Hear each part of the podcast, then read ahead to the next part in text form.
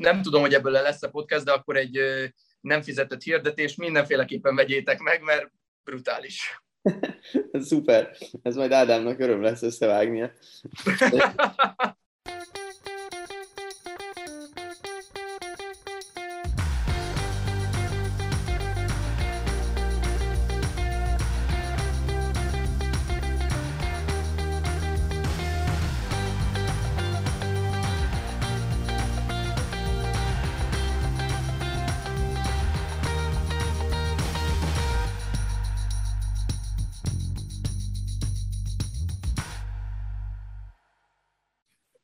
azt hiszem Parkinson elve, az ugyanez. Az azt mondja ki, hogy ha, ha te kitűzöl valami, tehát egy, száz, egy bizonyos időt egy bizonyos dologra, akkor az esetek nagy százalékában pont annyi idő alatt fogod befejezni. Tehát, hogyha mondjuk azt mondod, hogy egy nap alatt akarod befejezni a könyvet, akkor egy nap alatt fogod befejezni. Ha három napot mondtál volna, akkor hidd el, hogy három nap alatt fejezted volna be a könyvet.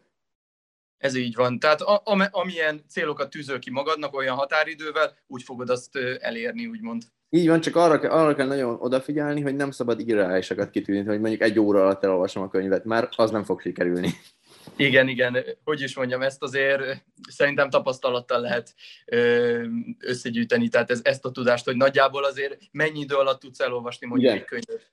Meg az jó, hogy én azt vettem észre, hogy az jó, hogyha egy kicsit pusolom magamat, ami azt jelenti, hogy tegyük fel, hogy én ezt a könyvet amúgy el tudnám olvasni reálisan ilyen három óra alatt mondjuk.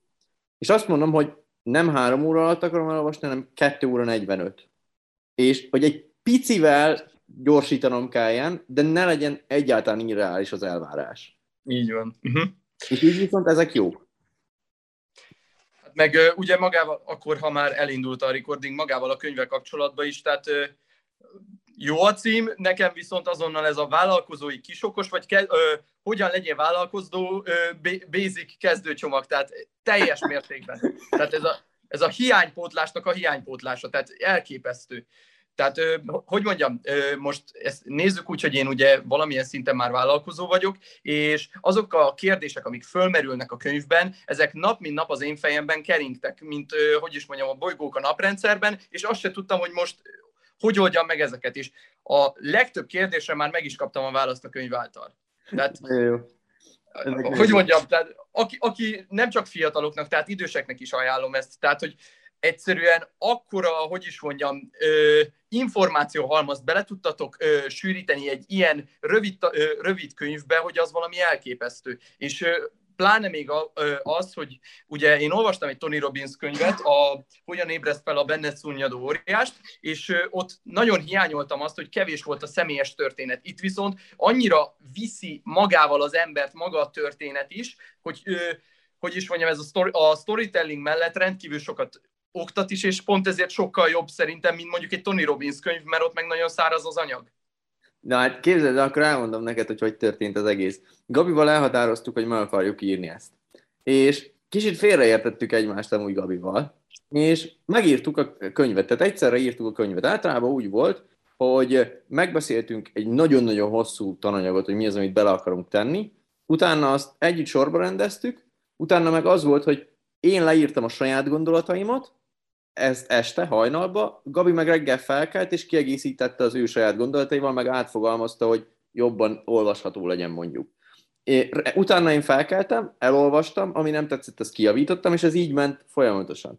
És mit tudom én, egy, hát most már nem emlékszem, de kb. három hét, két-három hét alatt mondjuk elkészült az első ilyen vázlat ebből az egészből. És ott volt 140 oldal kb. vagy 120, nem tudom. Mondom, zsír, kész vagyunk. Azt mondja, Gabi, mi? Nem. Mondom, miért? Hát kéne egy sztori. Mondom, micsoda? Te most újra akarod írni az egész könyvet? És mondja, hogy ja. Mondom, off, ne, ne írjuk újra. Hát már megírtuk, Gabi, bele, bele rászántunk két hetet, ne írjuk már újra. Aztán addig-addig mondta, hogy már úgy voltam, tudod, ez volt bennem, hogy jó, írjuk át akkor. Írjuk át az egészet, hiszek neked most az egyszer és kurva jól tettük, hogy átírtuk, úgyhogy innen is mondom, hogy nagyon nagy igaza volt Gabinak, mert mindenki a sztorit emeli ki. És a, a lényeg az egészben amúgy, hogy tényleg amúgy igaz történeteken alapszik az egész. Tehát, hogy olyan sztorik vannak benne, persze van, ami fel van nagyítva, van, ami ki van véve, van, ami át van variálva, de amik így többé-kevésbé megtörténtek velünk, így vagy úgy. és ahogy ezeket egymás mögé tettük, úgy láttuk, hogy ez amúgy nem is rossz így egybe. És, és így jött ki a sztori. Hát, hogy mondjam, azért lehetett érezni, tehát, hogy van, van valóság alapja, mert, hogy mondjam, ha így fejben raktátok volna össze ezt az egészet, akkor lehet, hogy már azonnal adtam is volna valamilyen díjat pluszba, hogy nem is tudom, forgatókönyvírónak is induljatok el, vagy valami ilyesmi. az volt a könyvnek a célja, hogy eljuttassuk az olvasót egy olyan tudatossági szintig, hogy ő ezt magától kimeri jelenteni, hogy ez volt a vége. Érted? Egy. A lényegét? Hát tudod, egy kicsit ilyen, hogy is mondjam, open end, mint mondjuk az Inceptionnek, csak ez egy kicsit talán direktebb. Igen, igen, ez direktebb. ja, úgyhogy nagyon király, tényleg. Nagyon örülök, hogy elolvastad, tényleg megtisztelő, nagyon, meg köszönöm. Még egy dolog, hogy mi, ha egy dolgot kéne mondanod, akkor mit tanultál belőle? Húha. Ö, e, várjál, ezt most gondold át kell át, gondoljam. Gondold át, gondold át. Mert, ö, hogy mondjam, tehát nagyon, nagyon sűrű volt az, ami ö, így ma, ö, hogy is mondjam, benyomás ért engem. Valószínű a fejbeverős jelenet miatt a fókusz az, az egy örök életre megmarad. Akkor a fókusz, azt mondod? A fókusz egyértelműen, tehát nekem amúgy is az egyik legnagyobb problémám a fókusz elvesztése. Tehát ami a könyvben is le van írva, hogy a fókusz igazából az, ami miatt el tudunk jutni A pontból B pontba, és pont ezért én érzem is már azt, hogy miért van az, hogy egy bizonyos feladattal miért nem tudok végezni időre. Nekem ugyan, tehát hogy nehogy azt itt, hogy nekünk ezzel nincs bajunk, nekünk is, ugyanúgy Gabinak is, meg nekem is, meg az OM csapatból mindenkinek van a fókusszal problémája. Én nekem alapból az a problémám, de most pont most akarom majd, miután elolvastam a sikertörvényének az összes kötetét, akarom megvenni a, az egyetlen egy dolog, Gary Keller, azt hiszem az írója, vagy Gary Chapman, nem, Gary Chapman az öt szeretett nyelv, akkor Gary Keller az írója, és viszont az a problémám, hogy ez egyértelműen látom azt, hogy ha valamire ugye fókuszálok, tehát hogyha csak erre a dologra fókuszálnék, akkor ugye, mivel amire fókuszálsz, az a dolog megnő általában. Ez általában pszichológiában is így van. Hogyha nem akarsz mondjuk rózsaszín elefántokat látni, akkor rózsaszín elefántokat fogsz látni mindenhol. És a lényeg, hogy tudom, hogy ha valamire fókuszálnék, az jó lenne, viszont a személyiségem meg olyan, hogy szeretek egyszerre több dologra is fókuszálni. És ez nem biztos, hogy rossz, mert szerintem nálad is ez van. Csak itt jön, itt jön képbe, ami, ami nekem is most jött képbe nemrég, a, a Pareto elv, a 80-20-as szabály, hogy 80%-ban egy dologra fókuszálok, ami az OM. De maradék 20%-ban mondjuk esténként megengedem magamnak, hogy ilyen kis szerelemprojektek vagy valamik bejöjjenek, amivel egy kicsit foglalkozgatok. De a fő fókusz az egy dolgon van. És így, így, így elérem azt, hogy az a dolog ugye megnő, mert a fókuszom ott van, Viszont elírem azt is, hogy nem unom meg a dolgot, mert kis dolgokba is belekezdhetek mellette. És szerintem lehet, hogy nálad is ez lenne a megoldás. Valószínű, sőt az a három pillér is, ami ugye benne van a könyvben. Tehát így utólag el, hogy belegondolva, hogy hogy a picsában nem gondoltam erre, hogy ez így, ilyen egyszerű. Tehát az, hogy visszatérünk ismét ugyanerre a mondatra, hogy az iskola nem tanít meg szinte semmire, ami fontos lenne az életben, és ez például szerintem rendkívül fontos, hogy ez alapján, a három elv alapján működjünk, tehát hogy a, szerete, a, a szeretteinkre fordítsunk időt az egészségünkre és a munkára.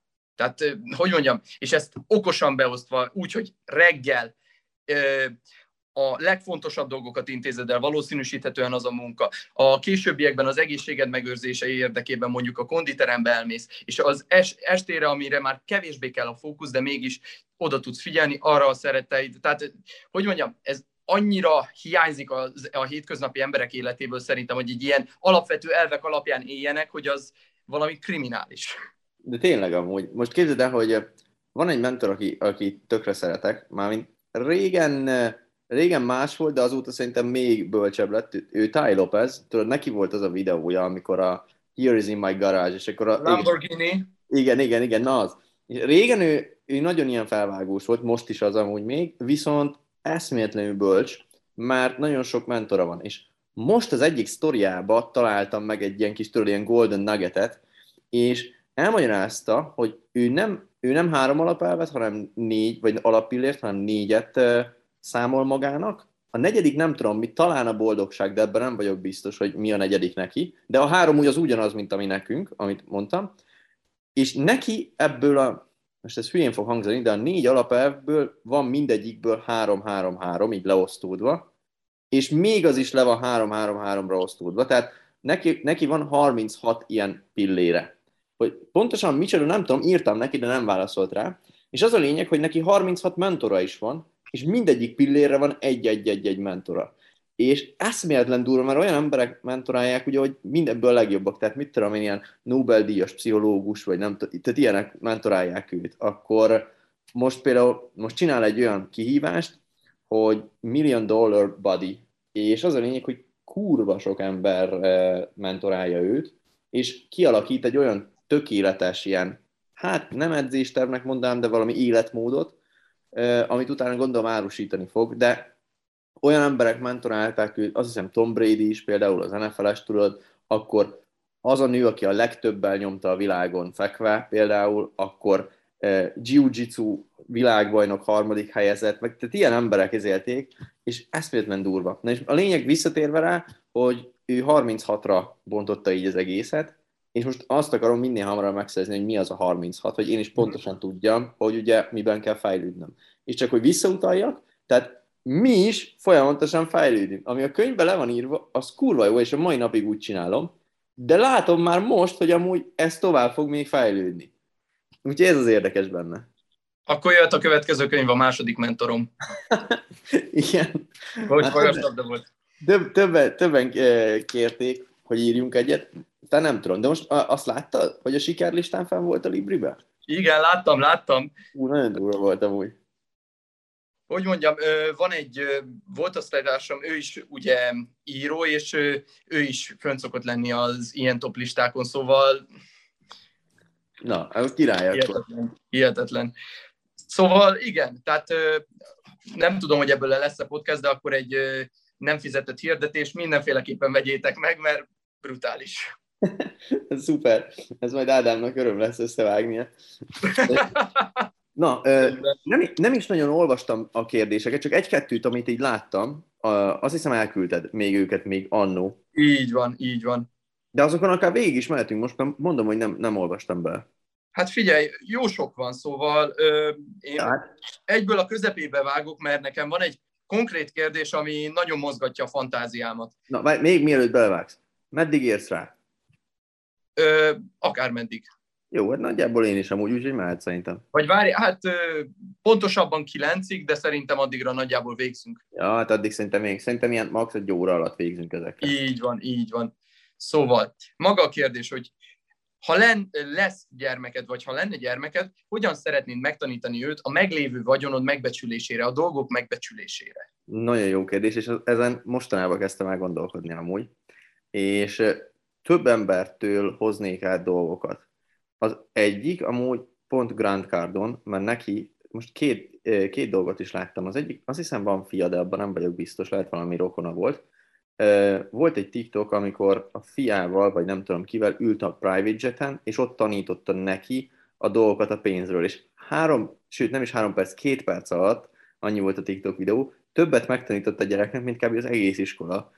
És minden ugye a cashflow-ról volt, hogy beteszem a pénzemet valahova, mert az termel nekem folyamatosan pénzt, amit később betehetek máshova is. Ha nem teszem be sehova, akkor a pénz az sajnos olyan, mintha mindig elvennének belőle, és egyre kevesebbet ér.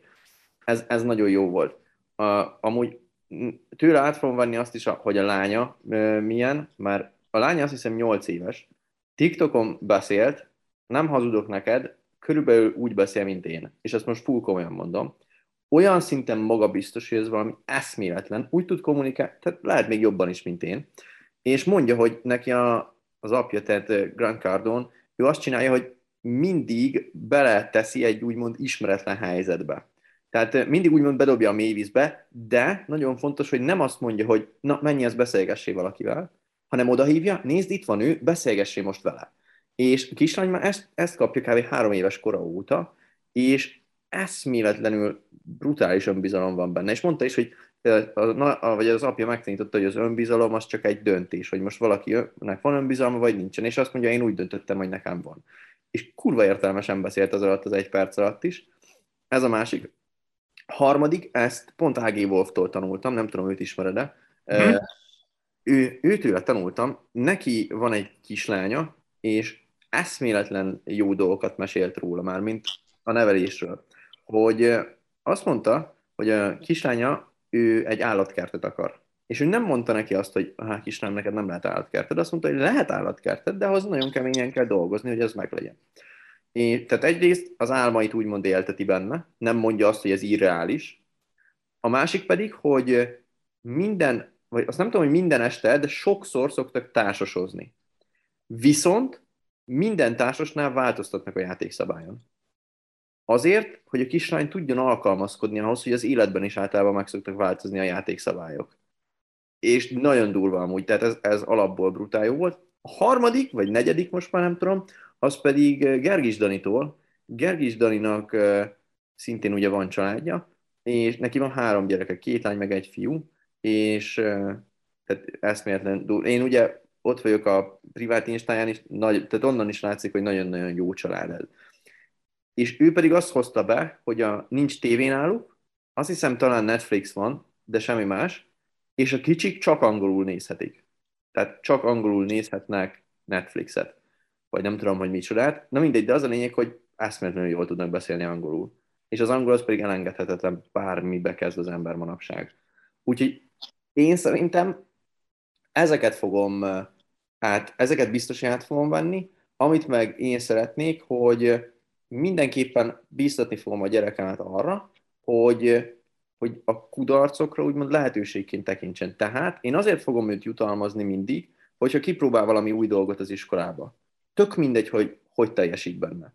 És ezt is valakitől hallottam, nem tudom már, hogy kitől pontosan, hogy ő például akkor jutalmazta a gyerekét, hogyha valamiből kudarcot szenvedett. Tehát ha nem volt olyan nap, hogy ne szenvedett volna kudarcot, akkor nem kapott jutalmat a gyerek. Ami durva azért kicsit, de, de meggondolandó. És hogyha a gyerek fejébe át tudod ezt eh, kódolni, hogy a kudarcra lehetőségként tekintsen, és hogy ne az legyen neki a kudarc, hogy valamiben elbukott, hanem az legyen a kudarc, hogy nem próbáltam meg, ha ezt át tudod változtatni a fejébe, akkor neki egy úgynevezett ilyen growth mindset lesz belenevelve, ami, tehát hogy folyamatosan növe, növelkedni fog, vagy nyitott lesz inkább a növekedésre. És most ezt így lehet, hogy azt gondolják, hogy egyszerű ezt így mondani, hogy nincs gyereked. Ja, fogalmam sincsen, hogy hogy kell egy gyereket nevelni, tényleg. Én nagyon rossz gyerek voltam, de kíváncsi vagyok amúgy, hogy milyen lesz. Kielégítő volt a válasz számomra. Igazából azért is kérdeztem, mert ugye amit utólag, hogy utoljára is beszéltünk, hogy a könnyű idők gyenge embereket nevelnek, és pont ezért is kíváncsi voltam a véleményedre, hogy te hogyan küszöbölnéd ki mondjuk ezt, ezt a fajta úgymond problémát, vagy ö, akadályt. Plusz még azt mondom, amit nagyon jó, hogy mondtad, hogy volt egy nagyon távoli ismerősöm, vagy ismerősömnek az ismerőse. És ezt lehet már mondtam a múltkor is, amúgy a múltkoriba, hogy Amerikában egy atomgazdag ember volt és a fia uh, orvos akar lenni. És nem fizetett neki semmit. Tehát a fiú elment az orvosi egyetemre, és neki kellett dolgozni az orvosi egyetem mellett, de ha elvégezte, akkor vett neki egy magánkórházat, vagy építetett egyet. Igen, igen, igen. Ez pont az, amit te mondtál, hogy a nehéz idők ugye na, komoly embereket is szülnek. Teljesen oké. Okay. Szuper. Ö, akkor igen.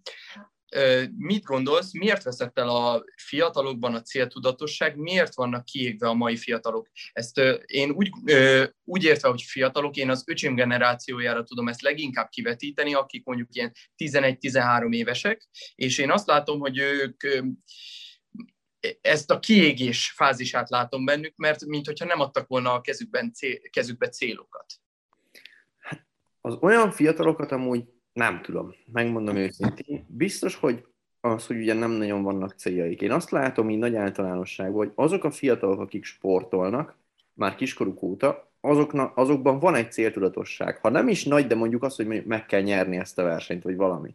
És már az ad nekik úgymond egy keretet, amiben tudnak gondolkodni legalább. A, a fiatalokkal, nem tudom, hogy ez ilyen fiatalokkal is, de a fiatalok nagy részével az a probléma, ugye, hogy és hogy mondjam ezt szépen igazából? Tehát a, keresem a jó szót rá. Mondjad, és utána korrigáljuk. Az, a lényeg, hogy az a lényeg, hogy a kurva sok uh, social media, meg minden elvonja az embereknek a, figyel, a fiataloknak a figyelmét. És uh, az a lényeg, hogy lebilincseli őket, leköti őket. Tudod, mint hogyha tudja, hogy láttál te is a YouTube videót, amikor meg voltak rajzolva az emberek, és egy kurva nagy pocakos ember egy sörre ült, és nézte a izét, a tévét. És az a lényeg, hogy fogyasszák ezeket a tartalmakat folyamatosan, éppen miatt, tehát jól érzik magukat, ez folyamatos dopamint ad nekik, meg minden, de éppen miatt nincs idejük, meg nincs is kedvük, hogy ők valamit is csináljanak. Érted? Mm-hmm. Mert az energiájukat, száz százalékban meg a fókuszukat erre teszik, hogy a TikTokot nyomják meg ezeket. Nem véletlen, hogy én a TikTokon nem követtem senkit. Azért, mert tudtam, hogy kurvára beszippantanak. Most bekövettem kb. 9 embert, és már most érzem, hogy így is jobban beszippant, mint, mint akkor szippantott volna. És és én ezt látom, volt egy kurva jó idézet erre, csak most nem fogom megtalálni a telefonomon, de, vala, de valami, valami ilyesmi volt, hogy ha nincsenek céljaid, akkor, akkor úgy is meg fogod találni magadnak a, a jövődet kb. a social médiában, meg ezekbe, tehát ergo nem lesz belőled semmi, mert csak nézed amúgy, hogy mi lehetne belőled, de nem teszel érte semmit. Teljesen oké. Okay. Kell ez a dopamin detox, úgymond. Amúgy az nagyon sokat segít. Már csak az, figyelj, én ezt kipróbáltam, ne, nekem ugye annyiban más sajnos, és azért nem volt olyan nagy hatása, mint kellett volna, hogy én a telefonomon, meg a social médián dolgozom is. Tehát eh, nekem nagyon nehéz az, hogy mondjuk kiteszek egy sztet, és utána ne pörgessem egy kicsit a feedet. Kurva nagy önkontroll kell, és még nekem sincs meg ez azért. De az, hogyha fekete-fehérbe teszed a telefonodat. Ha fekete-fehérbe teszed a telefonodat, elvileg 40%-kal kevesebbet fogsz telefonozni. És amúgy ez igaz. Azért, mert eh, az ilyen tech company milliárd dollárokat költenek arra évente, tudod, R&D, Research and Development, vagy, vagy kutatás és fejlesztés, hogy, hogy hogyan tudnának téged még inkább addiktívabbá tenni a telefonodhoz. És a színekkel nagyon-nagyon azzá tudnak. Tehát minél színesebb valami. Nem véletlen, hogy az új iPhone-oknak is tudod, az a brutál színes kijelző, nem tudom mi. Hát meg a, egyszerű csak az értesítése gondolni, nem véletlenül piros az értesítés, mert az ingerli az embert. Persze, és ezekre szó szerint milliárdokat költenek. Viszont, hogyha kikapcsolod ezt, és fekete-fehér a telefonod, majd próbáld ki, ne, egyáltalán nincs benne ez az inger. Tehát nagyon fura, de csak az, hogy fekete-fehér, és ott van mondjuk pirosba egy egyes, nem látod, hogy pirosba van, tehát az csak egy kör alak, és így már nincs, be, nincs benne az az inger, hogy rányomjál. Nekem például szinte mindenhol ki van kapcsolva az értesítés. Nagyon-nagyon kevés helyen van értesítés. Ezért is baj például, hogy nem mindig kapok értesítést, mondjuk ha te is írsz. Mert lehet, hogy ott is le van nekem némítva. A privát Instámon is, tehát minden Instán le, Instáron mindenhonnan le van némítva az értesítés. Facebookon egy-két ember van hagyva talán, vagy egy-két csoport, ami fontosabb, meg az iMessage van meghagyva. De minden más. Tehát, hogy például TikTokon nekem az sincs beállítva, hogy hogy ilyen kis badge legyen, tudod, a, hogy piros, és benne van, hogy mennyi. Semmi, nulla. És sokat segít. A, ami még egy trükk, ami nekem nagyon sokat segít, ne, iPhone-od van neked? iPhone is, meg Android is. Na, iPhone-on meg tudod azt csinálni, hogy beállíthatod azt, hogy az oldalsó gombot, hogyha háromszor megnyomod, akkor arra valami action legyen, tudod? Na és én ezt a grayscale-t állítottam be, hogy fekete-fehér legyen a képernyő. És hogyha már úgy érzem, hogy már sokat izélek, social media, ezek akkor háromszor rányomok, tudod, full fekete-fehér lesz az egész, és érezhetően megunom nagyon gyorsan, és kilépek. Ez kurva jó. ja, utána meg, ha már úgy akarod, hogy vissza, akkor csak megint megnyomod háromszor, és visszajön színesbe. Ez kurva jó, erre nem is gondoltam. Ja, én se, ezt egy TikTok videóban láttam például. Úgyhogy, Végül is. Uh, tudod, erről van az a mém, hogy uh, I, use, I use you to destroy you, szóval. Na mindegy. Ö, hm. Igen, hát ö, ez, ez is, hogy is mondjam, több mint kielégítő válasz volt. Örülök neki. Szuper. Ö, következő kérdés. Mitől működik jól egy csapat? Mi a jól működő csapat ismérve? Hmm. Először mindenképp az őszinteség szerintem. Közös célok. Tehát, hogy, hogy ugyanoda vezessenek a céljaitok legalább. Tehát eh, ezt most úgy értem, hogy az OM-nél mondjuk mindenkinek az a célja, hogy, hogy egy boldog életet éljen. Boldog, eh, egyelő sikeres, egyelő nem bármilyet. Boldog, szabad, stb. De annyira azért nem kell megegyeznie, hogy mindenki csak az OM-mel tudja ezt elképzelni. Tehát az már úgymond fanatizmus lenne, az nem biztos, hogy jó. Viszont ez, hogy tudják, hogy ugyanaz az, élet, ugyanaz az életet céloztuk meg, és ugyanarra megyünk, és most ez az eszköz hozzá, így, így ez jó.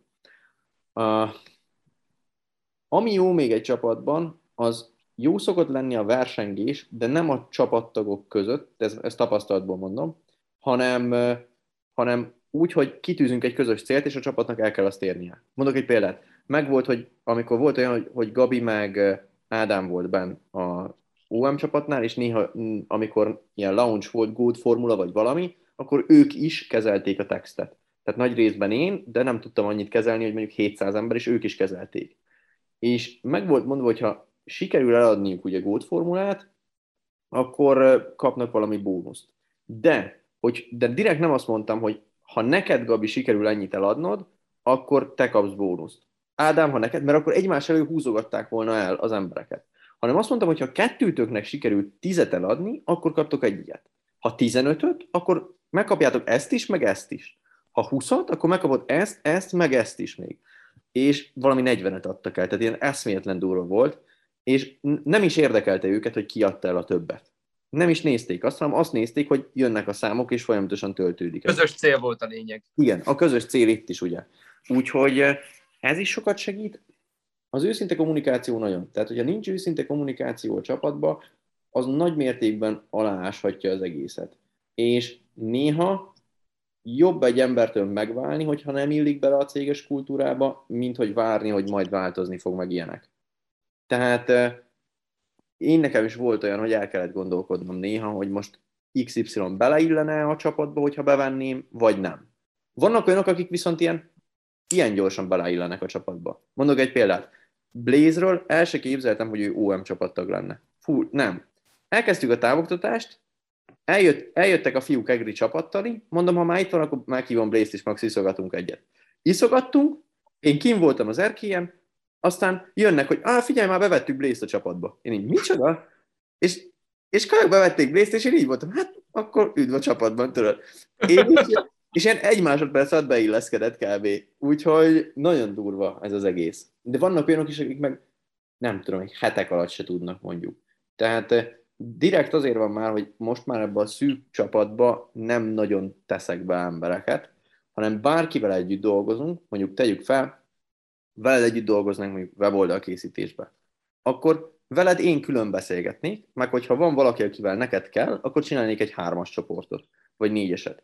És hogyha mit tudom, már együtt dolgozunk jó ideje, megismertél egyesével mindenkit, utána mondjuk elhívnálak egy csapattalálkozóra, és hogyha ott is azt látnám, hogy te beleillesz a csapatba, akkor adnánk hozzá téged is a chathez. Mert tehát az a baj, hogy ugye az új embernek az a hátránya, hogy nem ismeri a közös sztorikat, a közös poénokat, a közös dolgokat, emiatt nehéz beilleszkednie. És van olyan, aki be tud illeszkedni, mert olyan a mentalitás, hogy persze, na, hallgassuk a sztorikat, csináljunk, stb. ezt, azt, és nagyon gyorsan közös hullámhosszon vagytok. De vannak olyanok, akik meg nem tudnak beilleszkedni, mert más, szimplán. Úgyhogy én azt mondom, hogy őszinteség és közös célok, szerintem ez. Szuper. Meg fontos az is, tényleg, ezt most, most még eszembe jutott, hogy legyen egy, egy vezető. Tehát most az OM csapatnál ugye én vagyok az, de fontos az, hogy én sem vagyok így kiemelve, hogy a, a Kristóf majd ezt megmondja, hanem éppen csak egy nagyon picivel vagyok a többiek felett, ha így nézzük, de én mindig magamat egybe soroltam velük, de csak annyival vagyok feltük, hogyha van egy, amiben nem tudunk dönteni, akkor én mondom, hogy most ez lesz. De csak ennyiben. Tehát semmi másban meg, hogyha van valami vita, vagy ilyenek, ami nem szokott lenni, akkor azt én kezelem. Tehát, hogy csak ennyivel vagyok egy picit kiemelve. De viszont fontos, hogy valaki legyen, mert hogyha nem lenne így kiemelve, akkor nagyon könnyen el tudna így úgy búrjánozni az egész. Viszont úgy, úgymond a hétköznapi kommunikációban pedig egyáltalán nincs éreztetve, úgy nincs. hogy én vagyok a főnök. Nincs. Tehát ha most valaki megnézni a OM csoportot, hát kb. mint egy baráti csoport, mint egy messengeres csoport olyan az egész. És ez a legviccesebb az egészben, hogy erről már külön mi mémeket csináltunk, hogy mit gondolnak a követőink, mi megy az OM csoportba, tudod, és akkor ilyen elemzések, forex csártok, marketing adatok, vágás, ami valójában megy, és akkor mit tudom én, Steve hajnali egykor beküld egy éneklő is ezért, amikor ő karaokézik. Vagy, vagy Ádám egy videót, amikor egy strike filter így öleli át, tudod, meg ilyenek vannak benne kávé. Nagyon durva. Hú, ez akartam is valamit mondani. Tehát igazából annyira összekovácsolódott már a csapat, hogy igazából minden hülyeséget is elviseltek munka mellett. Igen, igen, igen, igen, pontosan. Szuper. Mm, hoha, de érdekes kérdéseket írtam ide föl. Tanulható-e a személyiség? Egy személyiség. Hú, ez egy jó kérdés. Uh, szerintem az, hogy tanulható, az egy rossz szó rá, inkább... Adaptálható-e? Kontrollálható, hogy azzá fejlődjél. Elvileg van egy ilyen szabály, bár ezt nem tudom, hogy 7 évente az összes sejt lecserélődik benned. És Igen. hogy ez, ez tényleg elvileg bizonyítottan hatással van arra, hogy egy más ember leszel. Tehát 7 évvel ezelőtt én egy totál, teljesen más ember voltam. És valószínűleg 7 év múlva is más leszek. És szerintem, hogyha önfejleszt az ember, és tudja, hogy milyen ember szeretne lenni, akkor tud olyanná válni. Nem tudok megtanulni azt, de tudok olyanná válni. Mondok egy példát, amiről egy TikTokot csináltam, és sajnos pont ellenkezőre sültem, mint ahogy én szántam. Láttam egy TikTok videót, egy, egy csaj csinálta, eszméletlenül jó volt. Tehát vannak ilyenek, akik ilyen no teljesen, amerikai, furrandom feldobta nekem, és, és azt mondom, hogy bazeg, ez egy kurva jó gyakorlat, amit még soha nem hallottam. A lényeg az volt, hogy hogyan találd meg magadnak a tökéletes párt. És úgy kezdődik az egész, de ezt már, már alapból kihagytam a legelején, mert itt az emberek 99%-at elveszítettem volna, hogy csukd be a szemedet, és képzeld el azt, hogy te sétálsz le az utcán. De csak azt mondom, hogy sétálsz le az utcán. És képzeld el, mint hogyha szembe jönne veled álmaid nője. Tehát ezt képzeld el. Közben vegyél egy lapot, és felezd meg. Tehát vegyél egy a lapot, és húz egy nagy vonalat a középre. Tehát képzeld el minél jobban, hogy hogy néz ki, hogyan öltözködik, hogyan beszél, hogyan jár, mindent képzelj el róla. Ezt mondjuk csináld egy percig. Ha megvan, nyisd ki a szemed, és a bal oszlopban mindent ír le róla. Tehát mindent. Minél, tehát minél inkább specifikus, annál jobb. Majd utána csukd be megint a szemedet, és képzeld el, hogy ez a hölgy nem egyedül jön az utcán, hanem az ő párjával. És ezt te kívülről látod, hogy ott van álmai nője, és az annak a párja is. És nézd meg minél jobban, hogy az az adott ember hogy néz ki, mit csinál, hogyan kommunikál, hogyan viselkedik, stb. Ír le ezt is, és tegyél meg mindent, hogy ezért az emberré váljál. Ez kurva jó. Ja, mert akkor Azt a... pontosan az, hogy ha te olyan nőt szeretnél, akkor valószínűleg ilyen emberré kell váljál. És, erre, és ha le van írva minél inkább, hogy mi kell hozzá, akkor tudod, hogy mi felé tendáljál te. És hogyha az megvan, akkor nagyobb esély, nem garantálja, hogy olyan nőd lesz, de sokkal nagyobb esélyed van, hogy tényleg találsz magadnak egy olyan nőt. Csak ezt a TikTok rosszul az embereknek, nem, nem is mondok semmit arra, de tudod, milyen tudatossági szinten vannak az emberek a TikTokon, és egyből jöttek a kommentek, persze, akkor mi van azzal, hogy mindenki adja önmagát, mit tenni? És ne, nem mondtam nekik, hogy, vagy mondtam nekik, hogy de értsétek meg, hogy ez nem azt jelenti, hogy neked meg kell változnod, hanem inkább át kell alakulnod, vagy fejlődnöd kell azzal az emberré. És a kettő között nagy különbség van, csak a fiatalabbak még ezt nem értik. Ami nem feltétlenül az ő hibájuk, csak emiatt rosszul sült el ez az egész. Hát, hogy, hogy mondjam, nem értik a vonzás törvényét, úgy látszik, vagy nem, nem ismerik a vonzás törvényét. Tehát az, hogyha mondjuk most én elhízottan odaállítok valakihez, aki mondjuk számomra az ideál, nem biztos, hogy a legjobb benyomást fogom elsőre kelteni. Ja, és ez megint az, hogy te is látod már, hogy a, a vonzás törvényében én is úgy hiszek, hogy hiszek benne, viszont az, hogy arra gondolok, az nem elég. Tehát gondolnom kell rá, és tennem érte, hogy ez megvalósuljon. Most is, ha csak ezt leírnád, és utána folyamat arra gondolnál, hogy te ilyen ember legyél, nem lenne semmi. Viszont, hogyha teszel érte, hogy ilyen ember legyél, akkor már van. Ennyi. De volt, ha jól emlékszem, a könyvben is egy ö, idézet, ö, vagy egy mondat, ami, tehát a, a, a célunkat, ö, a gondolkodás és a cselekvés ö, gondolkodás hozza létre, de a cselekvés teremti meg, vagy valami, valami, valami ilyesmi volt. Igen. igen, igen, igen. Tehát, hogy e- ez is ugyanez a sztori. Telje, teljesen, teljesen. Hogy ki kell gond... Az a baj, ezt nehéz, nehéz elmagyarázni egyszerűbben úgymond. De a lényeg tényleg az, hogy ha ezt így elképzeled, akkor már van egy célod, hogy mivé kell váljál. Utána meg kell nézned, ezt most én tovább viszem, ez nem volt benne a videóba, én leülnék és megnézném, hogy mi az, ami még nincs meg ebből.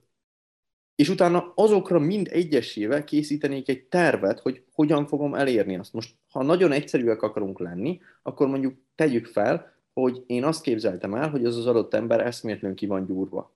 hozzáteszem, zárójelbe, ez nem valószínű, hogy egy óriási nagy érv, amikor álmaid nőjét keresed, de mondjuk lehet. Én nem vagyok kigyúrva. Mit kell csinálnom? Le kell járnom mondjuk heti háromszor, négyszer a konditerembe. És ez már egy, ez már egy terv, és utána max még egy kicsit specifizálom a célt, hogy most vagyok 73 kg, év végére 76 szeretnék lenni. És az már egy specifikus cél, tudod, afelé már lehet menni. És ezt megcsinálnám egyesével az összessel. Úgy gondolom, hogy úgymond az átlagember számára az, hogy cselekedetet hozzá létre abból, hogy mondjuk ő megnéz egy videót, az főleg a TikTokon az nagyon alacsony, vagy nagyon kicsi az esély ennek. Mert a TikTok pont arról szól, hogy csak ennyit csinálj, hogy húzogatod fölfele. Tehát mint a Tinder, és hogy mondjam, tehát az, hogy te cselekvésre akarod őt ösztönözni, az inkább ellen, ellenérzést vált ki belőle, hogy nehogy ma, én még Pontosan. valamit csináljak, én csak élvezni jöttem ide a tartalmat. Pontosan, száz százalékban egyetértek amúgy ezzel, amit mondasz. Sőt, ez is bizonyított tény, hogy most már az emberek, te evolúció ugye, hogy ha feljebb, hú, tehát ez a mozdulat, ez is elvileg dopamin termel, ha csak így csinálod. Mert ugye már hozzá vagy szokva, hogy minden ugye így működik. És hogy ezért vannak azok, hogy az új, új applikációk meg mindenben ez benne van, ez a mozdulat. Elképesztő. Jaj, ezeket a milliárdokat inkább az óceánok megmentésére költhették volna. Na mindegy. Most lá, láttam egy nagyon jó posztot, most ha itt az óceánoknál. Kurva jó volt a seaspiracy az Insta oldal tette ki. Az láttad, hogy a, hogy a cápák mennyi embert ölnek meg egy év alatt? Igen. Ez nem volt. Nagyon-nagyon jó volt. És nem tettem a telómat. Mennyi azt hiszem 70, mill- 70 milliárd cápát ölnek meg évente? Az, az nem tudom, hogy mennyit, de hogy ott volt, hogy mit tudom én, a cápák egy év alatt 12 embert tesznek meg, vagy ölnek Így meg. van. És mi egy perc alatt, és ott volt, hogy 70 cápa, ennyi cápát ölünk meg. És így voltam, hogy azt a kurva. Nagyon kemény. Mondjuk szerintem a Seaspiracy is olyan ö, dokumentumfilm, ami többször nézős. Tehát minél többször nézed, annál inkább kicsinál. Igen. Na, de például Kalti, ő ugye nagyon ilyen állatbarát, és ő ezt nem is nagyon tudta megnézni. Pedig mondta, mm. én azért küldtem el neki, mert film, tehát story szempontjából baszott jó, nagyon jó. És azért küldtem el, hogy ő ilyen filmes szemmel nézze meg, hogy mi az, amit át tud belőle venni, de még nem tudta megnézni, mert megnézte 20 percig, és mondta, hogy off, ő nem nézi tovább. És amúgy, amúgy tényleg így van. Hát meg az utolsó néhány jelenetet ne nézze meg, amikor ugye van az az ominózus ö, bálnás. Igen, igen. Néz. De mint, hogy is mondjam, én is azért valamilyen szinten foglalkozok fotózással is, vágóképek szempontjából valami elképesztő maga a film, tehát hogy abból a szempontból is érdemes megnézni. Igen, teljesen, teljesen. A másik, bocs, most csak azért vettem elő a telómot, hogy megnézem, mert volt egy másik gyakorlat, ami kurva jó volt még. És ez vissza a céltalanságra a fiataloknál, hogy volt egy ilyen, hogy mit csináljál akkor, hogyha nincsenek céljaid. És ha nincsenek céljaid, nyisd meg a naptár applikációdat, menj előre két évet, és tölts fel egy átlagos hetet úgy, ami neked álmaid hete lenne. Tehát annyi, hogy ne legyen benne nyaralás meg ilyenek, mert egy átlagos hétről beszélünk. De teljesen minél sűrűbbre tölts fel. És utána meg nézd meg azt, hogy mit kell neked tenned két év alatt, hogy tényleg olyan hetet tudjál élni. Igen, de hogy is mondjam, tehát ha ez most kicsit furcsa hangzik, de ha átlagosan akarok gondolkodni, akkor az emberek nem hiszem, hogy TikTokon fogják ezeket megvalósítani. Tehát nem. ahhoz még szerintem érnie kell, úgymond szerintem a TikTok generációjának, hogy értelm, most ezt átvitt értelembe értsd, hogy mélyebb tartalmat adjál, vagy mélyebb értéket adjál mondjuk át az embereknek. Hát pont az van ugye, hogy nekünk, és most vissza kell majd szerintem térni ehhez, csak még pontosan nem tudom, hogy hogyan, hogy a TikTokon olyan videókat kell gyártani, ami, ami csak izgalmas, és ennyi. És áthozza az embert az Instagramra. Az Instagram már egy olyan platform, ahol már tanulgat valamit, és Instáról meg átvisszük YouTube-ra, ahol meg tényleg tanul. Igen, úgy, úgy tűnik, hogy a YouTube is úgymond felnőtt a, hogy is mondjam, a feladathoz, mert oda vándorolnak át leginkább a komoly tartalomgyártók, és szépen lassan ezek a trash tartalmak meg szorulnak ki, úgymond a YouTube-ról. Hát azért, azért is szerencsére, vagy ennek örülök, mert ugye a TikTokot bassza el most még mindig nagyon, hogy, hogy nem, tud, nem tud pénzt adni a kreátoroknak. Tehát, hogy ilyen mémek is vannak erről, hogy valakinek van 500 ezer követője, és keresjen egy dollárt, vagy valamilyen irreálisan kevés pénzt. A YouTube-nál meg ugye eszméletlen sok pénzt lehet keresni. És úgy van vele, hogy ha mondjuk 500 ezer követőből át tudok vinni csak 50 ezeret, aki feliratkozó lesz, abból reálisan én keresek olyan 100-150 k egy hónapba, ha jó videókat teszek ki. És ha úgy vagy vele, hogy most nekem kurvára mindegy, hogy hova töltem fel azt a videót. De hogyha valahol 150 ezer kapok érte egy hónapba, valahol meg egy dollár, akkor evidens, hogy melyiket fogom választani. És aki okos, az ezt csinálja. Sokan, én azt veszem észre, és el, már előre nagyon-nagyon sajnálom ezeket, akik olyan fiatalok, hogy mit tudom én, 16 évesek kb., befutottak a TikTokon, mint az atomban, mondjuk 200-300 ezer követőjük, de erre az egy platformra hagyatkoznak, és nem kezdenek el semmi más mellette. És bármi történik a TikTokkal, akkor ez a hírnév így eloszlik, mert senki nem fog rá emlékezni. És ilyenkor mindig az a legfontosabb, hogy átmentsed ezeket a rajongókat különböző social media platformokra. Insta, YouTube, bárhova. De ahogy észrevettem, az Insta meg pont, hogy beesett a kettő közé, tehát hogy az Instagram valamilyen szinten elvesztette a legitimizációját szerintem. Tehát már nem tudsz úgymond híres lenni az Instagramból, hanem mondjuk TikTokon híres leszel, és átviszed Instagramra. Vagy YouTube-ból leszel híres, és átviszed Instagramra. Az Inst- igen, pontosan. Tehát ha most ezt, hogy is mondjam, skálázni kéne, akkor azt mondom, hogy ha van TikTokon 100 ezer követőd, az mondjuk e, egyenlő azzal, hogy Instán van 20 ezer. Ami egyenlő azzal, hogy YouTube-on van mondjuk 5000 feliratkozód. Kb. Tehát még magasan a YouTube a legnagyobb szám. Tehát, hogy ne, nekünk most lesz mondjuk 15 ezer feliratkozunk a YouTube-on, és amikor ezt elmondtam bár ismerősömnek, akkor azt mondta, hogy azt a mindenit tudod. És amikor elmondtam, hogy van 140 ezer majdnem a TikTokon, akkor meg így mondták, hogy az az amúgy egész jó szám, tudod így. Mert a TikTokon ugye sokkal egyszerűbb ezeket a YouTube-on a legnehezebb ezt megszerezni. Az Insta az meg kajak így a kettő között van, de még most is azt látom, hogy az, hogy van Instán mondjuk tízzer követőd, az menő. Tudod, hogy így validálva vagy, hogy na, ez az ember, ez király, vagy nem is tudom, érted? És eh, TikTokon ez nincs meg, tehát TikTokon van tízzer követőd, mindig leszarja, van 25 ezer ilyenfajta ember, mint te. És az a durva, hogy most már a 140 ezerrel se érzem magunkat mondjuk annyira kitűnve. Ami nem is baj egyáltalán, csak nekünk az volt az egyetlen szerencsénk, úgy, hogy hamar reagáltunk erre az egészre. Meg úgy gondolom ez a mentalitás a későbbiekben ismételten jó motivációforrás tud lenni, tehát hogy, hogy igenis építsük tovább, és még nagyobb követőbázist el tudjunk érni, ahhoz meg igenis folyamatos munka kell, és ehhez meg kell ez a kicsit, nem is fear of missing out, de hogy nem, nem tudok megfelelni még ennek az érzésnek. Például ott van, figyelj, ha nagyon jó példa, a Clubhouse. Clubhouse-ra is felmentünk, azonnal elkezdtünk tartalmat gyártani, stb., és láttam, hogy nem jönnek az emberek. Nem úgy jönnek, mint ahogy kellene. És amikor mi ilyen értékes beszélgetéseket megcsináltunk, és tudom, hogy ha azt a TikTokon csináltuk volna, mit tudom én, több száz ember hallgatja, ott meg hallgat, hogy nyolc ember, akkor kicsit így voltam, hogy az meg, most ez máshol is lehetett volna csinálni, ráadásul úgy, hogy akkor még nem is lehetett lementeni a Clubhouse adásokat, hanem az egyszer volt, és az ennyi volt. És így hát emlékszem, figyelj, ez egy, ez egy nagyon jó tanulság. A Clubhouse-ra elmentünk, Dredor Bence, Gyovai Ádám meg én. Ez volt a legelső, a leges-leges legelső adás, még szerintem profilkép se volt beállítva. És kitettük Instára, hogy itt van pár meghívó, gyertek, csatlakozzatok. Mit tudom én, páran kajok be is csatlakoz, mármint be a meghívásra reagáltak, de senki nem csatlakozott be a hívásra. A híváson pedig, vagy ezen a megbeszélésen a kriptovalutákról beszéltünk. És visszahallgattam utána, tehát hogyha valaki meghallgatta volna és befektet azokba a dolgokba, akkor körülbelül ilyen 20, de lehet 30-szorozta volna a pénzét. És senki nem hallgatta ezt az egészet, ez a durva. Úgyhogy nagyon-nagyon jó volt. Bassza meg! Ez azért vicces, mert amúgy Clubhouse-on is beszélgettünk mi amúgy. Igen? Én nem, ja, nem. Bent, volt, bent voltam az egyik beszélgetésbe, de a, szerintem az már bőven a kriptovalutás után volt. Ja igen, mert az volt az első. De hogy, az legelső. Valószínű, hogy a Clubhouse-nál az csúszik el szerintem, hogy ilyen nagyon meghívásos alapú.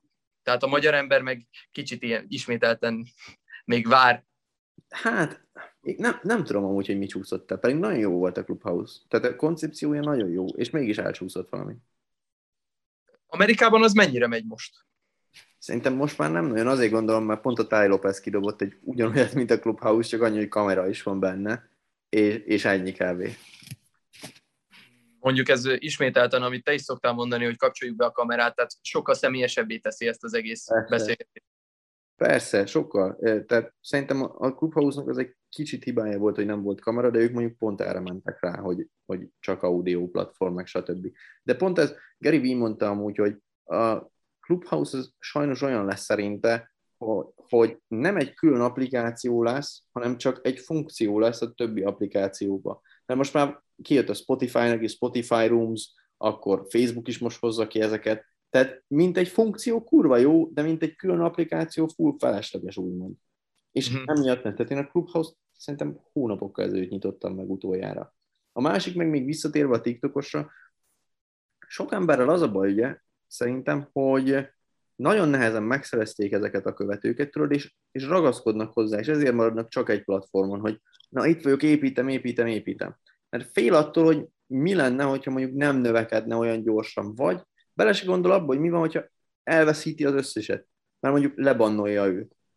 És ezt Gary Vee is mondta, és nem hittem el eddig, de most én is így vagyok, hogy hidd el, hogy én ugyanilyen vérhiggadsággal ülnék itt, hogyha a 140 ezeres TikTok így eltűnne.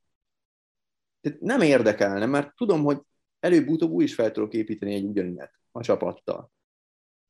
És nem érdekelne, hogy eltűnt. Viszont nagyon sokan szó szerint depressziósak lennének, hogy mondjuk a tízezer követőjük eltűnt. Mert túlságosan hozzá vannak kapcsolódva ehhez. Tehát, hogy ez a, e, erről akarok most olvasni, ez egy tök jó téma, ez a social identity. Tehát, hogy ez a, ez a digi, vagy digital identity, vagy a digitális identitásod, az, tehát, hogy az már az, hogy ki vagy te a Instagramon, ki vagy te a TikTokon, ki vagy a, nem tudom, Facebookon, és ezek alapján határoznak meg az emberek téged, hogy te ki vagy a való életben is. És nagyon sok, ugye, tudod, ez az a tipikus, amikor ilyen fake dolgok vannak, meg magamutogatás, meg ilyenek, hogy azok az emberek, mit tenni, szépen az ő fejükben, szépen felépítették ezt a digitális identitásukat. Mármint, hogy szerintük ez a szép, tudod. És hogyha bármi is történik azzal, vagy nem ugyanaz a való életben, akkor akkor ők összetörnek teljesen belülről, mert akkor lehullott az a maszk, tudod, amit ők, amik ők felvettek. És pont most hallottam egyet, direkt nem akarom mondani, hogy kiről, de egy ilyen mentorról Magyarországon, hogy a social media teszi, hogy mennyire gazdag, vagy mit tudom én, vagy nem is az, hogy gazdag, hogy ilyen jó szívű, stb. olyanak, és utána meg hallom valakitől, aki valójában találkozott vele, hogy amúgy totál az ellentéte ennek, és hogy teljesen más a való életben, mint amit mutat, csak ugye azért mutatja, mert az a social identity-je neki. És hogy az egy állarc neki, amit felvesz. De amikor nincs a social médián, akkor az az állarc nincs fent, és egy más ember valójában. Érted? És ilyenkor mond, pont a, a barátnőm mondta, hogy ő ilyenkor becsüli meg azt bennem, hogy én nagyon szavahihető vagyok olyan, olyan szempontból, hogy ha én valamit mondok a social médián, akkor én a való életben is olyan vagyok.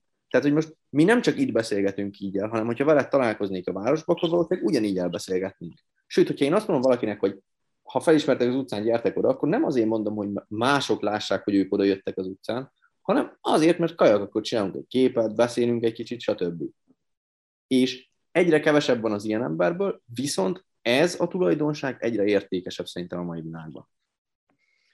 Nem lehet, hogy amúgy, amit az előbb hoztál példát ezzel a mentorral kapcsolatban, hogy ez a fake it till you make it effektus lép érvénybe? Azért, azért gondolom, hogy, hogy nem. Jó a, fel, jó a felvetés az nagyon, először is. Azért gondolom, hogy nem, mert ez általában materialista dolgokra szokott jönni, ez a fake it till you make it. Tehát, hogy mit tudom, tehát van, van konkrétan olyan távoli ismerősöm, aki mondjuk a Mollimót tudod Pesten, vannak a molnak ilyen kocsiai, és vannak Mercedesek is, és, tudod, és tippelek, kiveszi a mollimót, azzal csinál képeket, ja. és ennyi. Ja, és utána meg kiteszi, mint hogyha az övé lenne, de mindenki tudja, hogy nem az övé, tudod. És, és hogy a fake it till you make it általában ez szokott lenni. De amikor valaki, tehát azt, azt hülye lennél úgymond fake it till you make it elni, hogy te azt mondod, hogy jó szívű vagy, de amúgy meg nem vagy jó szívű. Érted? Tehát, hogy azt mondod, hogy így adjatok a másiknak, úgy csináljátok ezt, stb. Gyűjtöd a krediteket az identitásod által. Igen, igen. Utána meg valaki tényleg azt mondja, hogy na akkor tudná ebbe segíteni valami, és így leoffolod, mint az atom, ilyen nagyon durván. Úgyhogy, ja, ez, ez, ez durva, szerintem manapság. Igen, ez, ez most így egy kicsit borongos zárás volt, de teljes mértékben egyetértek.